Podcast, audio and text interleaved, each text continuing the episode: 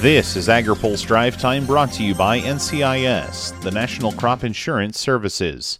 America's crop insurance agencies provide individualized protection on more than 311 million acres of farmland.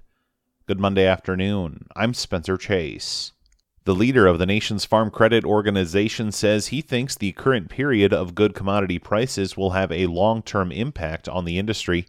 Cycles of low prices and high prices are nothing new in agriculture, but Farm Credit Council President and CEO Todd Van Hoose says the timing of this upswing was helpful to producers looking to make decisions about their future. As farmers look at this situation and say, Am I going to continue?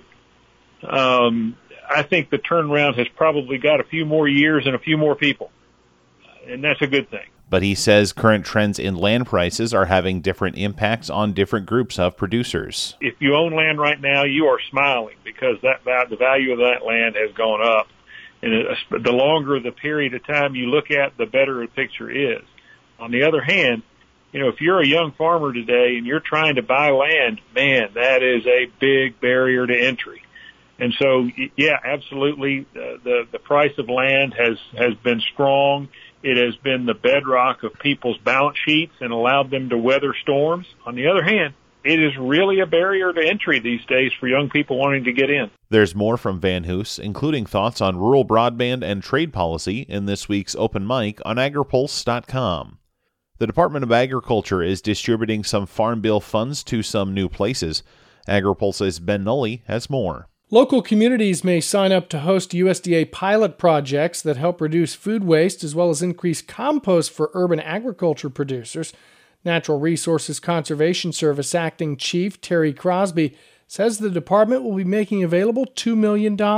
Sometimes we have these areas where maybe a house has been torn down or there was a building or some type of shop or something and you start getting in and, and, and doing doing soil testing. Soil testing is, is is a real big key component of this. And sometimes you find out that there's some things there that you just shouldn't grow vegetables in or put a garden in. So it's going to help help with that from a soil testing standpoint. He says this also may mean providing compost to producers to use for the soil. By having this compost, that's going to be a big shot in the arm for a lot of folks that otherwise wouldn't have compost available. And so we're hoping to make available for them to, to move into these sites, and so they can grow these healthy, nutritious uh, vegetables instead of looking at the you know the, the soil that was already there. The money is being made available through USDA's Office of Urban Agriculture. This is the second year for the program. Applications are due July 16th, and you can read more of this story at agripulse.com. I'm Ben Nuelle. Finally, today, President Joe Biden will be in Michigan tomorrow touring an electric vehicle manufacturing facility. The trip comes as the administration is pushing for $174 billion in EV infrastructure in its $2.7 trillion proposal. Biofuels groups are currently grappling with how to approach the issue. Should they partner with oil interests looking to protect the internal combustion engine, or with EV supporters pushing to decarbonize the transportation sector? Growth Energy CEO Emily Skor says she wants to see biofuels and EVs get along.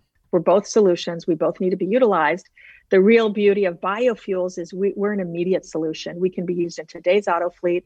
We immediately reduce greenhouse gas emissions. You know, a quick move like something from an E10 as a standard fuel to an E15 standard as a fuel. I mean, that's going to make a material impact on our greenhouse gas emissions. And again, you can do it in today's auto fleet with today's infrastructure, and it's affordable for all communities. There's more on EVs, including history, present challenges, and future possibilities in the most recent episode of our deep dive on biofuels, which can be found on agripulse.com or your favorite podcast app.